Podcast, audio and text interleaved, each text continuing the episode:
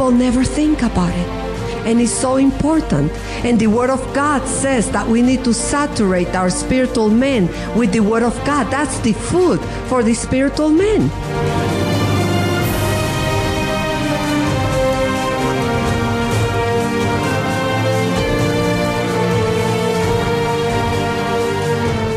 Listen to his word. I am the resurrection and the life. He that believeth in me, though he were dead, yet shall he live.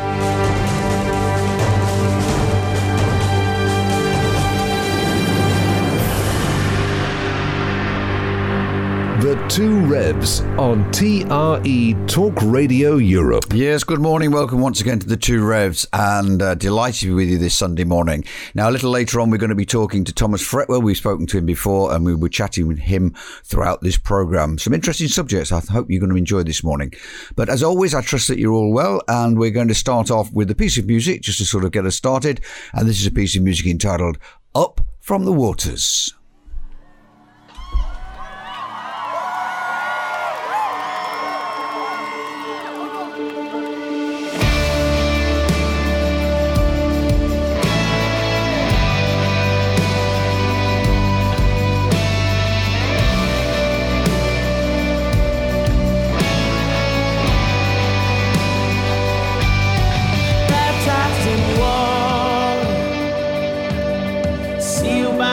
By washed by forgiveness, born to new life. That's the gospel. Into a family, placed in belong, buried with Christ,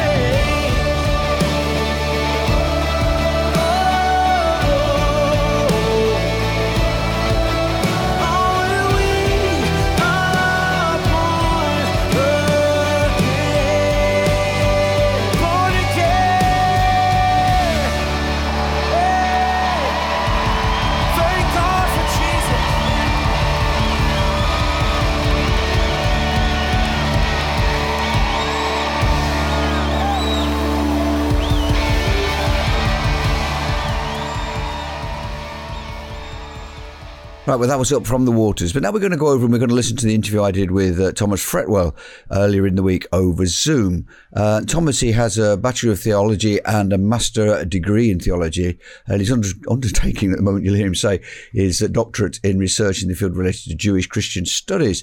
He uh, is a pastor of his local church and he's uh, also an associate tutor in the theology at King's Evangelical Divinity School and also an associate speaker with Creation Ministries. But on top of that, he's a nice guy as well. So let's go across as we chat with Thomas and just see what he has to tell us today. Well, Thomas, it's great to have you with us again. And uh, just before we started to record the interview, I asked you a question. Is the message from the Creation Ministries people, is it being more openly received by people since the pandemic? How have you found people uh, re- respond to that message?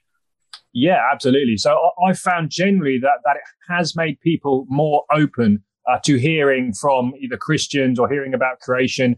If we are careful to make sure that we show the link into how how our Christianity can actually impact real world issues, how it speaks into the issues that people are, are feeling after the two years that we the crazy two years that we've had. And, and a lot of people have questions. And if we can show them that, that Christianity as a worldview does address these questions, then yeah, they're definitely open and it's presented a good door for the gospel, in my opinion. Hmm. Do you think then, to some degree, over the past number of years, for that matter, that people have not realized that what the Bible says, our belief in the Bible, the structure of the Bible, should we say, is not relevant to everyday life? Because in actual fact, a lot of what we've originally been set up is based on that anyway, isn't it? They just seem to have forgotten that. Do you think?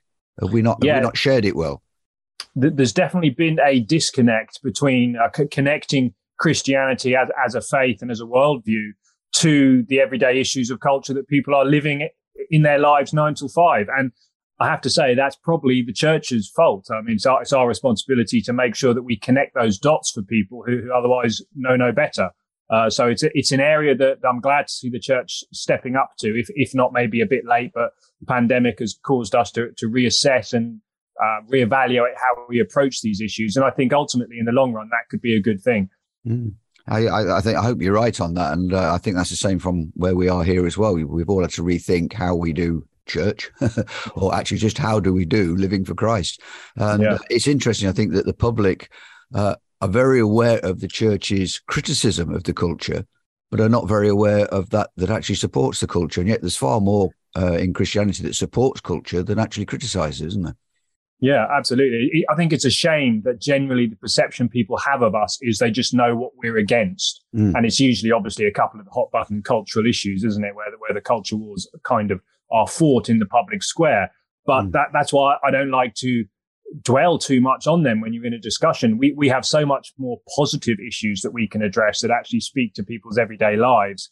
Uh, that people don't know that we address, that don't know that Christianity has an answer, has a response, has a, a whole uh, supernatural resource available to people that can address these issues. And it's a mm. shame, and we need we need to get that out into the public. Yeah. Mm. Well, that's some of the reason that we have these sort of programs and, and much of what you're doing there. And you say you just uh, you're studying for the finals in your exam.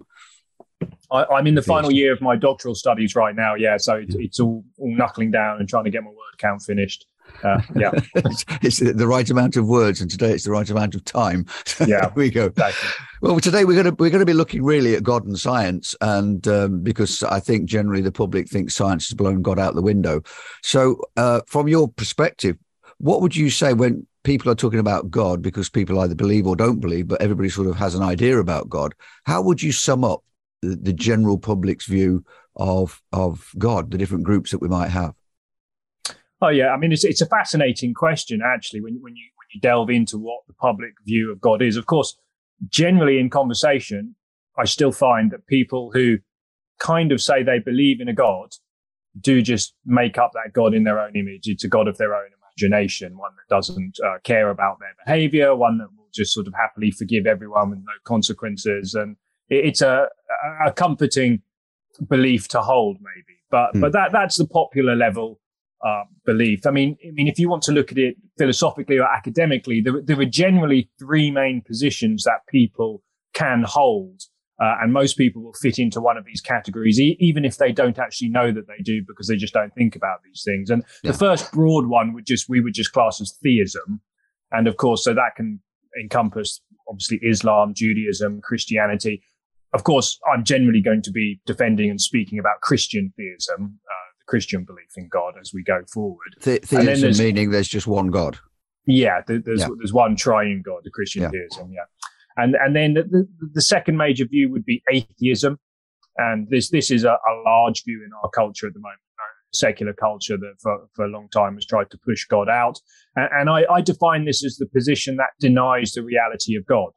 Now, now there's, there's a little bit of wordplay that goes on. Maybe we'll get into that a bit later with that definition. But uh, for now, that atheism is, is the position that denies that God exists. And then there is this third position that people like to like to use, and that is agnosticism. You may have heard that term. They're, they're an agnostic, and this is not so much a, a, belief category as it is more a, a personal, an expression of personal uh, belief, really, or lack of belief, maybe. They, they usually express it like they don't have enough knowledge to make a decision for either one of those other two categories. So therefore, they're they're happy just to affirm their no position and stay in the middle. And a lot of people use that as a kind of escape clause to try and not not have to engage with some of these big questions. So I actually don't like to necessarily give that uh, view too much of a room at the table because usually as I speak with these people who claim to be agnostic, as you push them on certain issues, you do find that they actually are a little bit more than agnostic and that they do actually end up having a, a more definite viewpoint on some things. But that's one of the, the, the,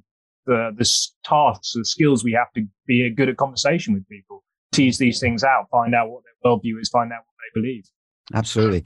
Yeah, I think that's absolutely right with people that uh, say that they are uh, agnostic you said didn't you that, that they they don't make a choice one way or the other but it's sometimes mm. just an excuse not to actually look at the situation i was talking to the bank teller in the bank yesterday we were doing some stuff and of course i went in and the bank accounts in the name of the church so uh, uh, I said who we were because he was asking the question, and he said he really enjoyed looking at all different faiths, and that's mm. great. You know, he, and he looks like that. His mother's a Catholic, and uh, he enjoys looking at all different faiths, but he hasn't got one of himself.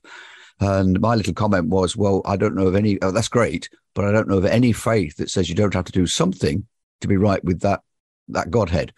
And, mm-hmm. uh, and I think that's quite an interesting question for people who haven't made that step to decide, well, which one do I feel is correct?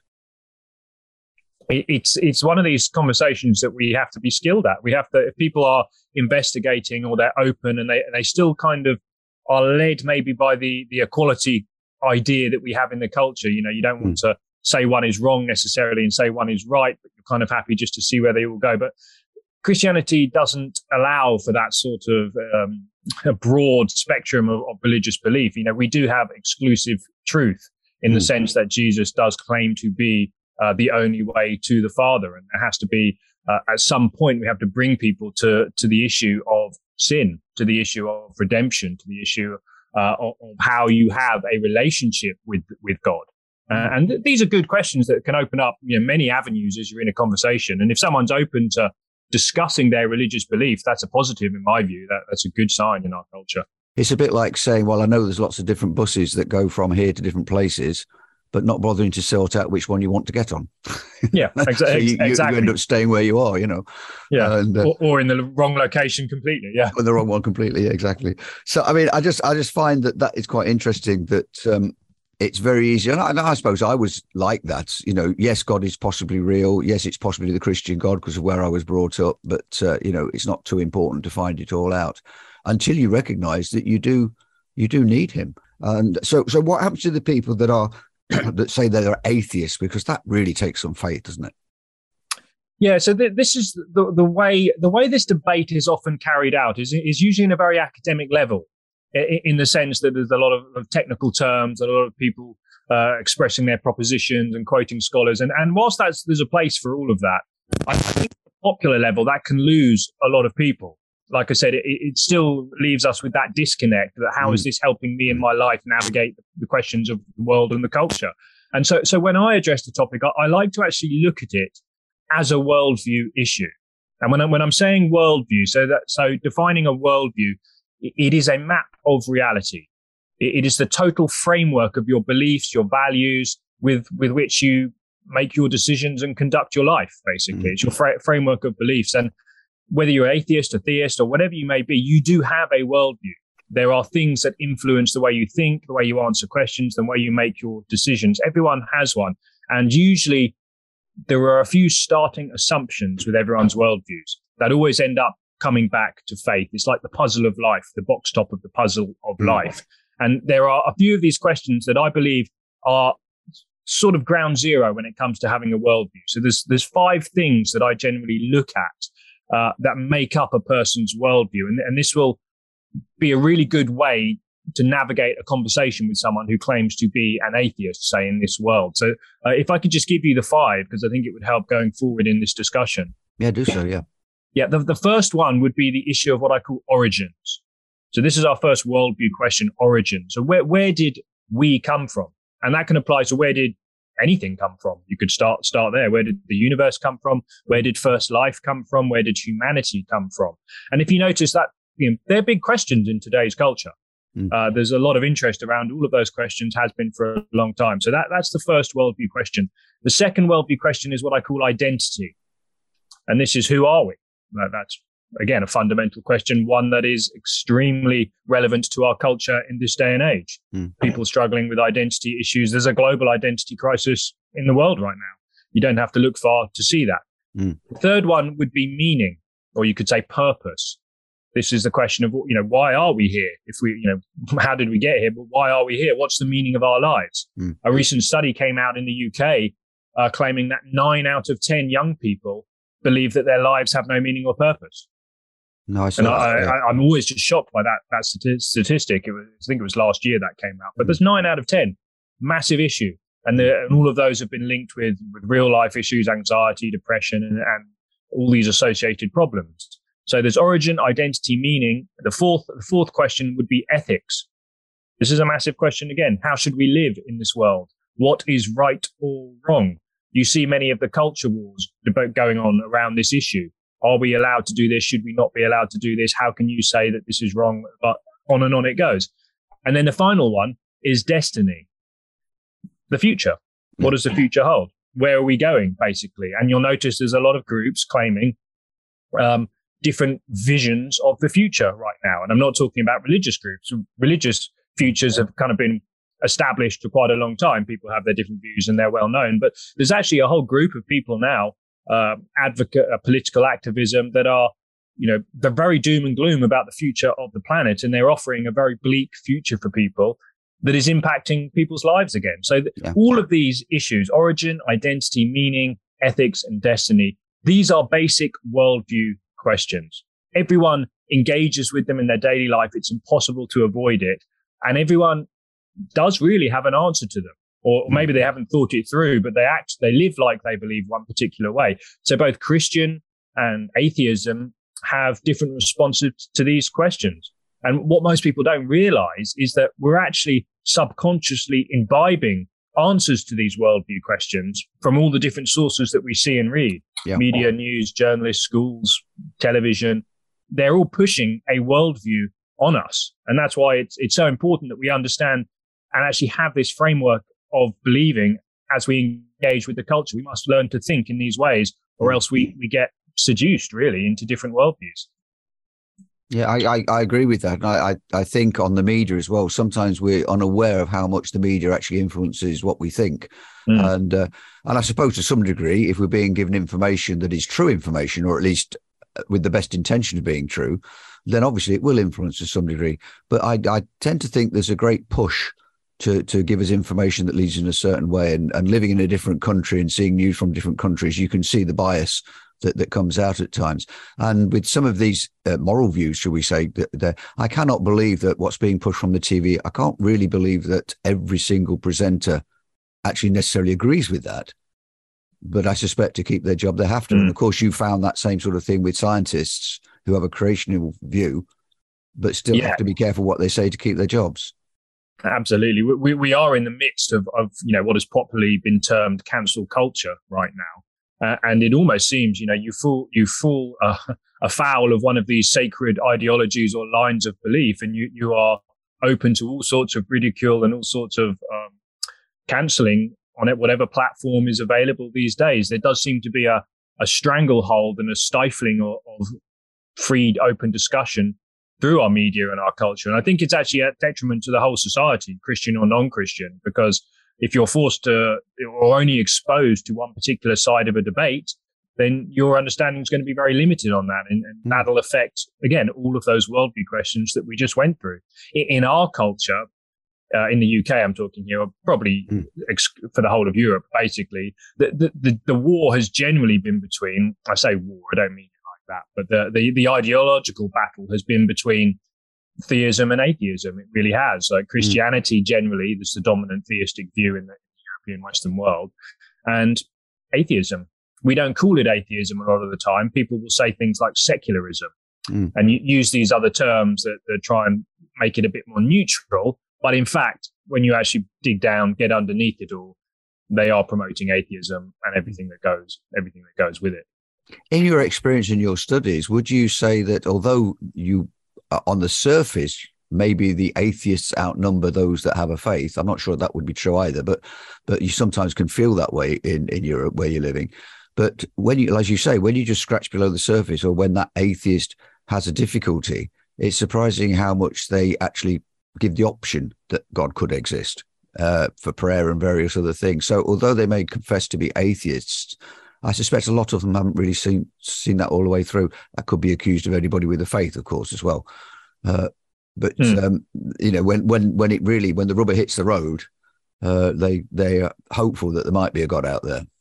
Yeah, I, I think it's because uh, in the, the way the debate has gone, and actually this gives me a good segue into that issue of the definition of atheism that I, that I was talking about. Because the, the way I like to define it, like I said, is the positive denial of God's existence. Uh, um, but many honest atheists actually admit it's quite hard to to make a really good, strong case for a for a universal negative like that. Mm. Uh, they'd have to have full knowledge of everything everywhere to be able to affirm that that in some different branch of knowledge the evidence for God doesn't exist. Whereas for the theist, it's much easier to affirm a universal positive in that sense because all we need is one piece of evidence uh, that that is sufficient to show that God God exists. We don't have to know everything every everywhere. Mm. Uh, so because of that, I, I've seen in recent uh, in well recent years, really, probably since the advent of the new atheism, there's been a shift. And although although in academia and philosophy, atheism's always been a positive denial of God's existence, because of the di- difficulty of shouldering the burden of proof in that debate.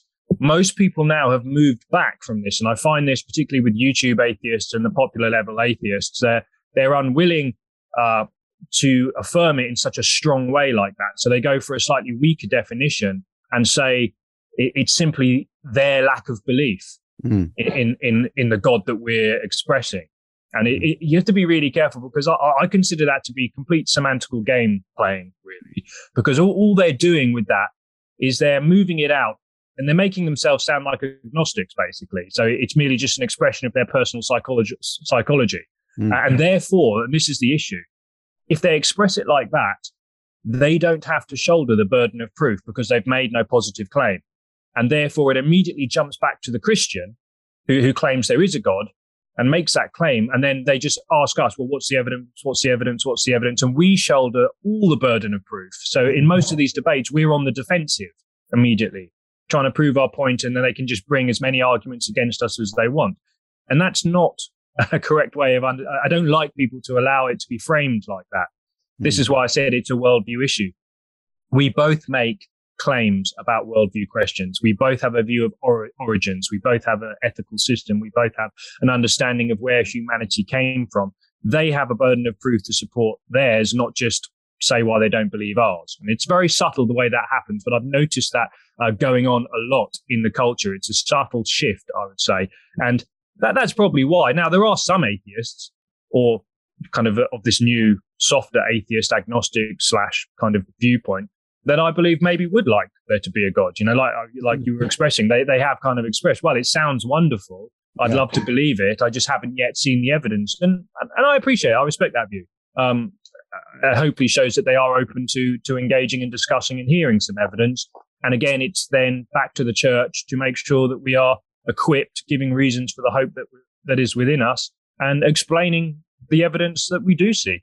Mm. And opening up that conversation so that we can converse. And uh, I, I, find that that's why I said at the beginning that to, to be an atheist, to be a full atheist, takes an awful lot of faith because, like you said, mm. we don't know everything that's there. Well, look, Tommy, we're going to take a short break. That went much quicker than I thought it would. and uh, we'll see you in a few minutes. So thank you. No problem.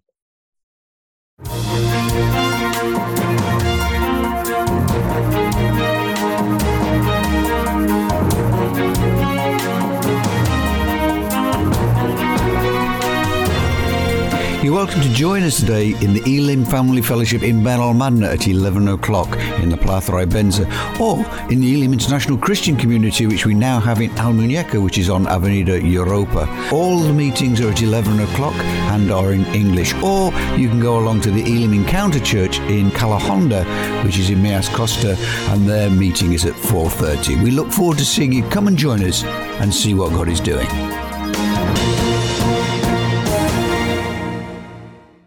The Two Revs on TRE Talk Radio Europe.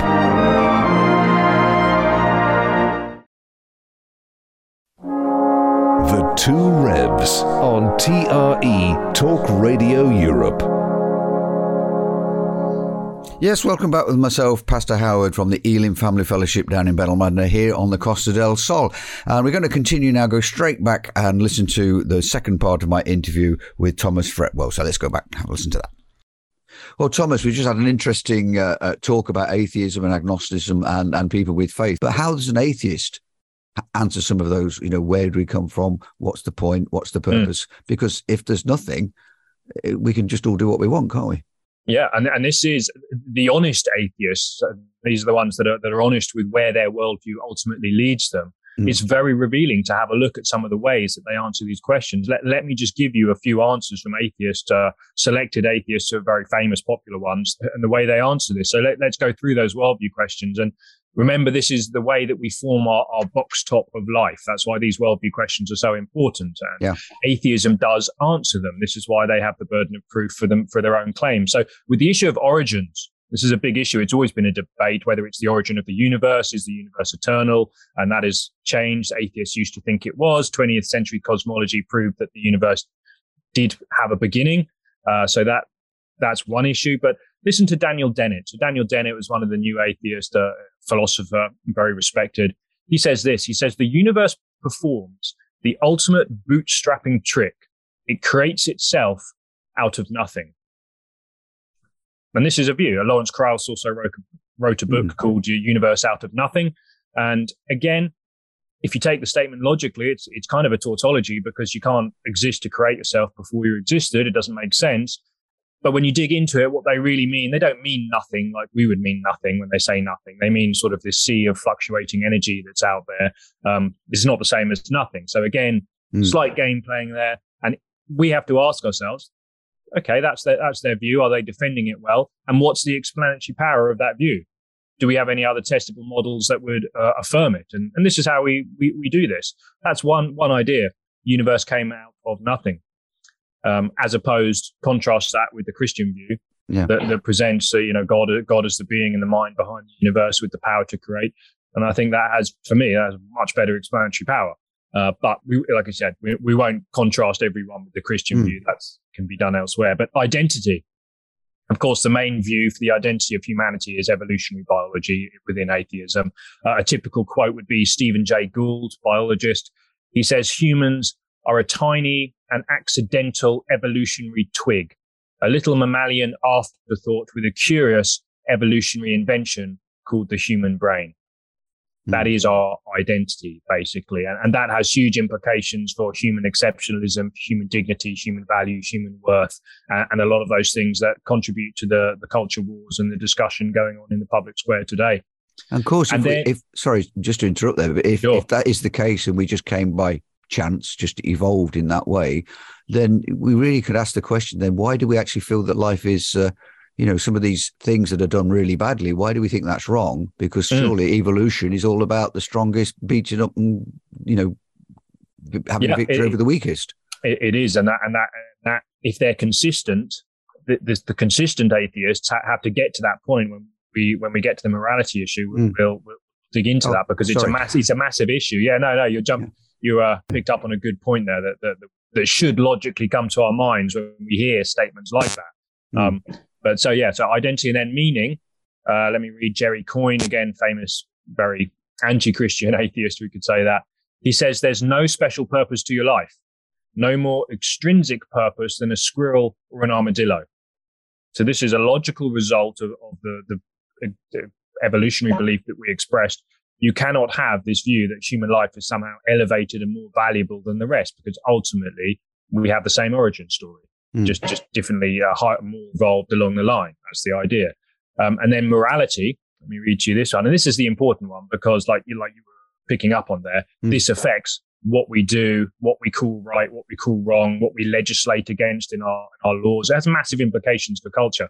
Uh, but let me read to you a quote by Bill Provine, the late uh, evolutionary biologist. Again, um, well, you'll, you'll get his viewpoint. He says this: there is no ultimate foundation for ethics. This is evolutionary biology. Means there is no ultimate foundation for ethics, no ultimate meaning to life, no free will for humans either. Mm. So the idea here, I use that little phrase: there's no foundation for ethics. This is what you were saying there. So what basis do they decide what is right and wrong? Yeah. Um, because history would seem to be that whoever has the right to legislate decides that. So it's usually a small con- controlling group. There's no universal uh, ethics like that. So it's whoever is in charge, basically, whoever has the power. History testifies that that often ends extremely badly. Yeah, we do act like that, don't we? But I think uh, I think most people would have a certain sense of right and wrong of how they treat other people which of course wouldn't wouldn't be there if if uh, yeah. uh, it was just evolution. Yeah, that, I mean, we have this the argument from conscience for Christianity mm. to like being made in the image of God. It's a mass, it's a massive issue. Why, why we have this this sort of conscience that tells us some things are wrong. And if you're speaking with, with you know, at a popular level with most people who, who haven't maybe thought through these issues, you you can easily get them to admit that certain uh, mm. horrible acts are wrong. You just you, you know, name something. I'm not going to now, but name yeah, something yeah. that most people would find repulsive and agree that that is wrong. Mm. And then you can ask, well, why?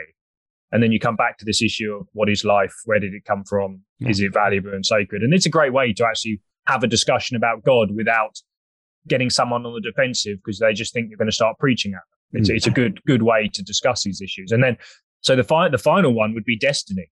Like I said, uh, and this people don't give this one as much import as I think it needs because it's a huge issue. People need hope for the future. Mm. Um, but let me read to you Bertrand Russell, famous atheist from previous generation. He says humans are destined to extinction in the vast death of the solar system. So there's no hope really in, in that mm. in that worldview. We, we have very similar things with the, with groups like Extinction Rebellion today, who are you know 12 years left before the planet's going to burn and everyone's going to yeah. die children are not, ha- you know, youngsters are not having kids, not getting married because there's no point. Uh. The implications just go on and on with this. Whereas, you know, we have a, a natural worldview that has at the center of it someone called Jesus Christ, who the Bible describes as being our hope, yeah. the one who will renew all things, make all things new, create the new, you know, on and on the, the blessings go with the Christian mm. worldview. Um, and you can see that just going through those five questions that there is just a world of difference between how Christianity and how atheism answer these things. Now, that's not to say that either one is true. That requires more work to, to prove which of these answers have the best explanatory power. And you can mm. do that in a number of ways. There's, there's many good materials on that, but it's just interesting to note to make sure that they do have claims about these things and therefore they do shoulder a burden of proof as we move forward in the discussion. And the way the discussion is usually uh, usually goes is that they claim they have science on their side, and therefore we need to be quiet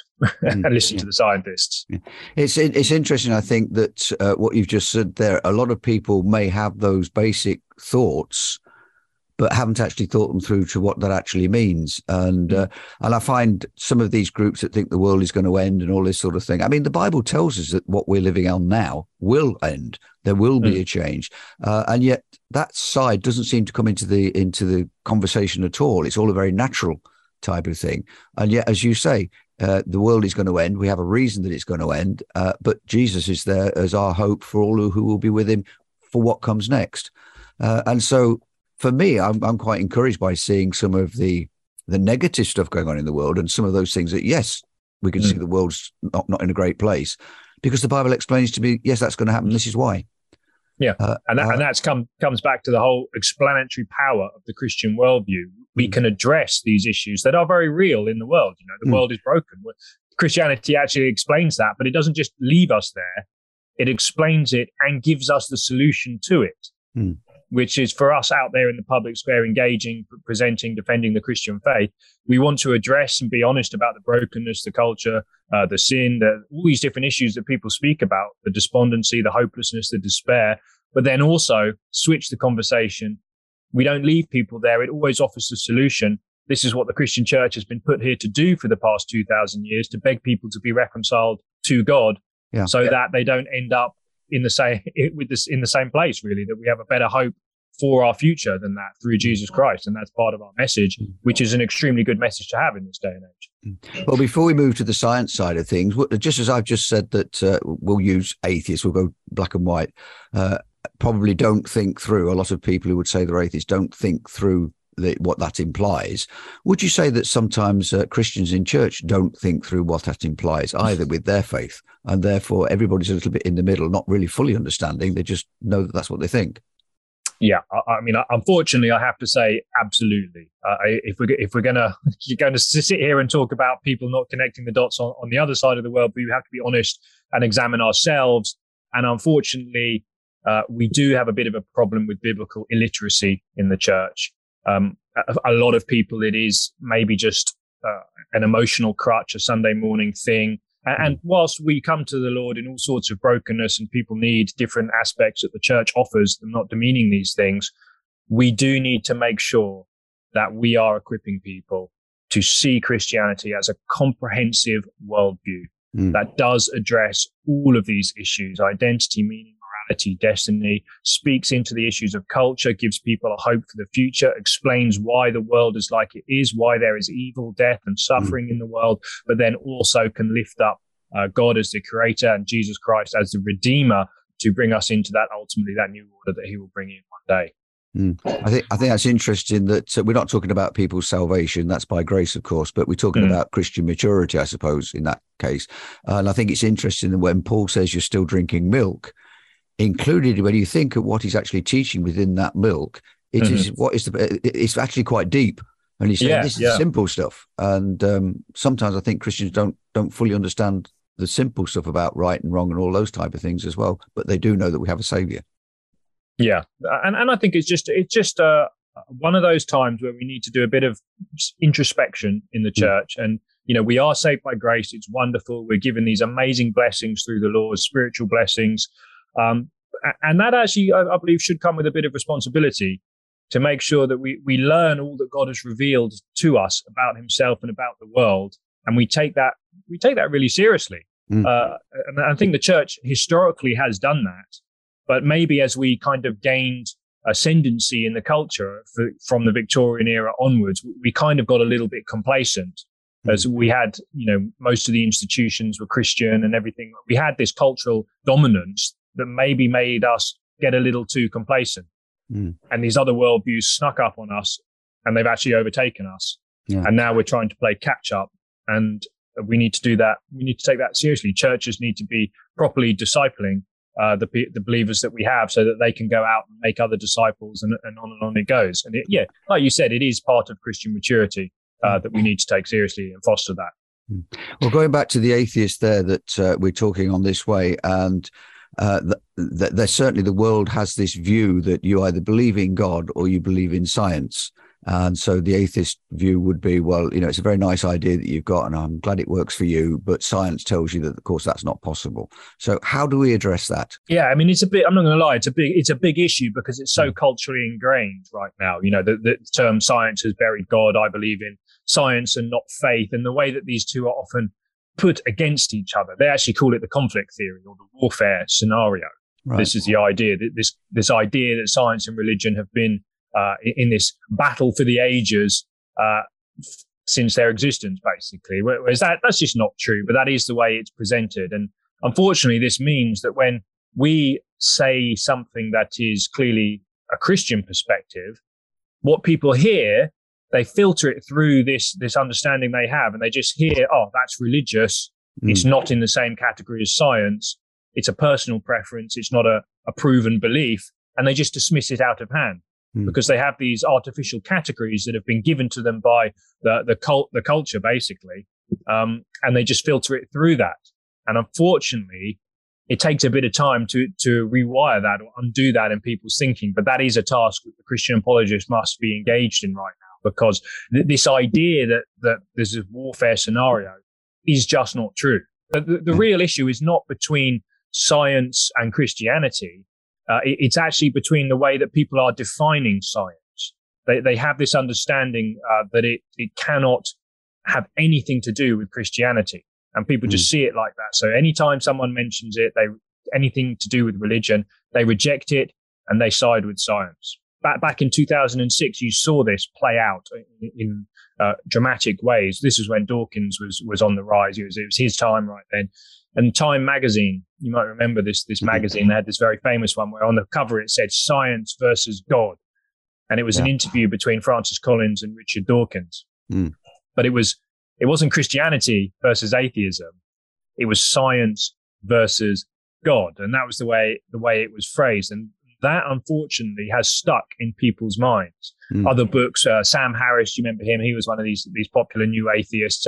He, he, he says that theology is little more than a branch of human ignorance, mm. whereas science is, is completely factual, mm. completely factual enterprise. Whereas we know that's not true because science just means knowledge yeah. And then we get told this knowledge by scientists who interpret it through their worldview and, that us changes. interpretation. Yeah. And that knowledge will change with more discovery, won't it, as well? Absolutely. Yeah. It's, it's an ever increasing field, really. So, and this is where the issue of creation really, really comes into this creation science, because w- whenever you start talking about that, people, you know, they're, like I said, it's just a story. It's going to contradict scientific facts. It contradicts biological evolution or whatever it may mm. be. Uh, it's nice for you to have a nice moral story or a symbolic meaning to, to, to your religious beliefs, but it's not science and don't claim it is. And, and this is, we need to challenge this, I believe, uh, in, in the Christian church because it's, it's suffocating proper debate and, allowing us to present evidence. So if you take someone like Alister McGrath, so Oxford, Oxford professor, professor of religion and science mm. at Oxford, when he's discussing this this warfare scenario, this this view of this, uh, this conflict of the ages, he describes it as a hopelessly outmoded historical stereotype, which scholarship has totally discredited. Right. And in the academic world, that is true. People know that, mm. but it serves the purpose in the popular world to allow it to kind of live on. Uh, do, you th- do, you think the public just uh, hear uh, little sentences about science, but don't actually understand what it's being said, what's actually being said behind that. So they'll hear a particular comment about science, which they assume contradicts Christianity, but they don't actually understand what that science means or anything behind it. Uh, and therefore, if you ask them why, they wouldn't be able to tell you what that evidence was, just that they've been told that, that evidence is contrary to to the Bible. Yeah. And, and as I, as far as I'm aware, and I might be wrong, you can correct me on this. Haven't much of the scientific um, uh, discovery has been done by people who have a faith because there's this idea that uh, religious or Christianity has tried to put science down. But many of the things we've discovered were by people who had a faith in God, surely. Yeah, and, and this this is the issue. Um, the way people, the first point you mentioned there, what people people's perceptions is that they get these soundbite headlines, word, yeah. um, mm. and I think that's part of the way our culture absorbs information these days. Mm. Um, it's quick, it's easy, it has to be short and sharp. And, and I understand that's where we are. But with an issue like this, you need to go deeper than that. Mm. And that's why we need follow up questions. We need to challenge some of these these views that people just absorb from me, usually from the media. Let's be honest, isn't it? From mm. from from the culture. But yeah, you're you're absolutely right. When you go back into history, um, this complex scenario just evaporates when you actually look at the, the modern scientific revolution of the 19th and 20th century and what actually happened. Where when I'm discussing it, uh, there's usually one example I, I like to give because people people like examples and stories, and it, it can illustrate well. So I'll, I'll, share that with you now, if I may. Um, Cambridge University. You say that in, in the UK everyone knows Cambridge University. Mm. You, you cannot claim that Cambridge University is anti-science or anything anything like this. They have a, a prestigious lab, laboratory called the Cavendish Lab. This is where the DNA double helix was discovered. This is where the neutron and election, uh, electron were discovered. Uh, I think there's 29 Nobel laureates have gone through the doors of that lab- laboratory. So, you know, leading leader in the field. Yeah. Now, if you go there to the old laboratory anyway, you would pass through these two large, heavy wooden doors, typical Cambridge architecture there. And on the top of these doors, there sits a beautiful ornate carving. And it's a verse from the Bible, from Psalm 111, verse 2. And it reads, Great are the works of the Lord. They are studied by all who delight in them. Mm. That is at the entrance to this prestigious scientific laboratory. Now you have to ask yourself, why is that there if science and religion have always been in conflict? Now, many people would respond, oh, it's, it's old, it's from a different time, so Yeah. on and so forth. And okay, let, let's dig into this a little bit further. The inscription stands on those doors as a testimony to the Christian heritage that was so important in the rise of modern sci- science. It was actually put there by the first professor of that laboratory, James Clerk Maxwell. Hmm. Now, you cannot again accuse him of being anti-science. It's his his mathematical equations of uh, electricity and magnetism that really are, you know, founded that work. They're responsible. They paved the way for for modern physics. Basically, his Hmm. work on thermodynamics and everything else that followed from him.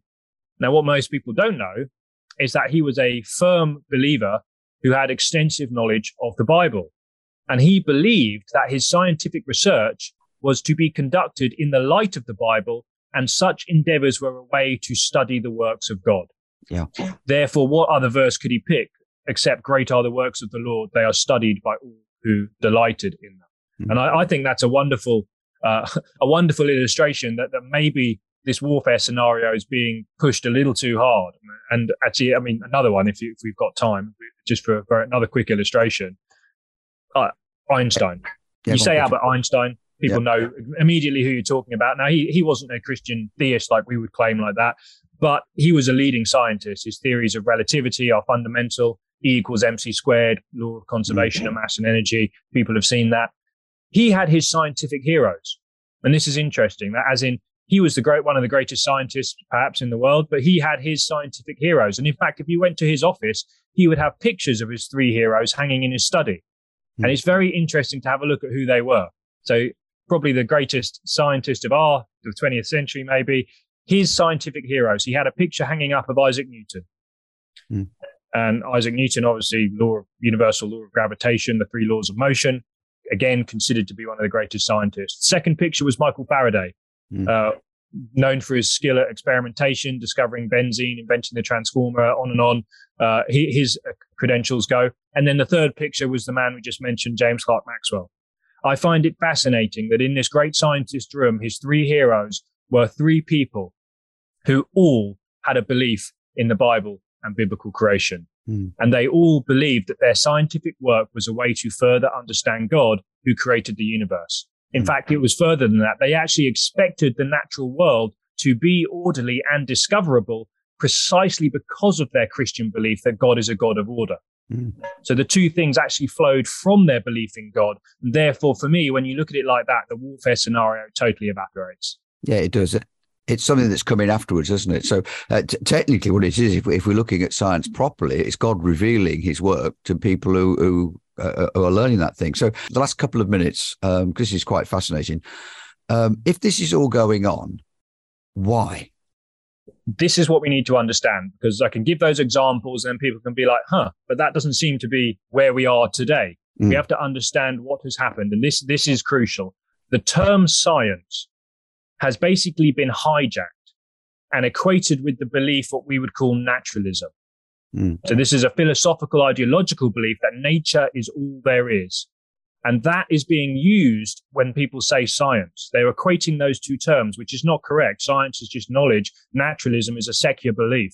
Mm. So what happens is if, if we allow that equation between science to mean naturalism, which is what has happened in the culture, anything, doesn't matter how strong the evidence for it is, if it's pointing towards a supernatural, anything like a miracle or the existence of a supernatural being of God, it is ruled out from the discussion without even needing to examine the evidence. Just called Because- religious. Yeah, because philosophically, it doesn't come under their category of naturalism slash science. Hmm. And therefore, they don't even need to deal with it. They can just say, nope, it's not science and remove it. And that is what has happened. They have hijacked the term science to mean naturalism.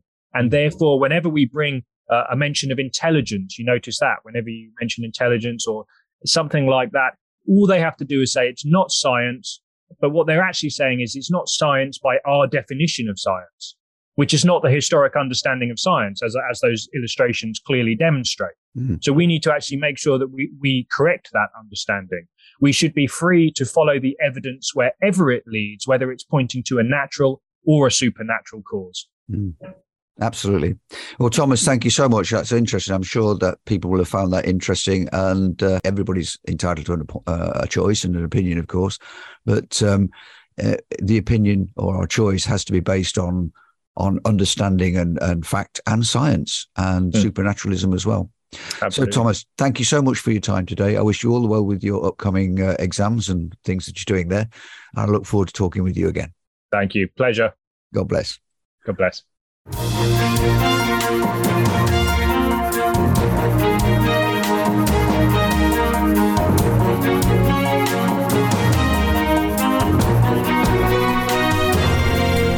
welcome to join us today in the Elim Family Fellowship in Benalmádena at 11 o'clock in the Plaza Benza, or in the Elim International Christian Community, which we now have in Almuñécar, which is on Avenida Europa. All the meetings are at 11 o'clock and are in English, or you can go along to the Elim Encounter Church in Calahonda, which is in Mijas Costa, and their meeting is at 4.30. We look forward to seeing you. Come and join us and see what God is doing. Well, yes, thank you very much for listening to us this morning, and I trust that you're going to have a great weekend. If there's a Bible believing church near you, why not go along if you've not been for a while and go and say hello? Because that's why Christ came to bring us a community, not just to have a religious belief, but also, as we see, to have a, a change in our worldview and a worldview that actually brings hope, just as Thomas was telling us there. So thank you for being with us. A big thank you to Thomas and all the team at Creation uh, Ministries. Don't forget, you can see them on creation.com or you can email me directly at info at Elim Spain. That's E L I M Spain.com. Info at elimspain.com. But until next week, have a great week. God bless you. Take care. Bye bye.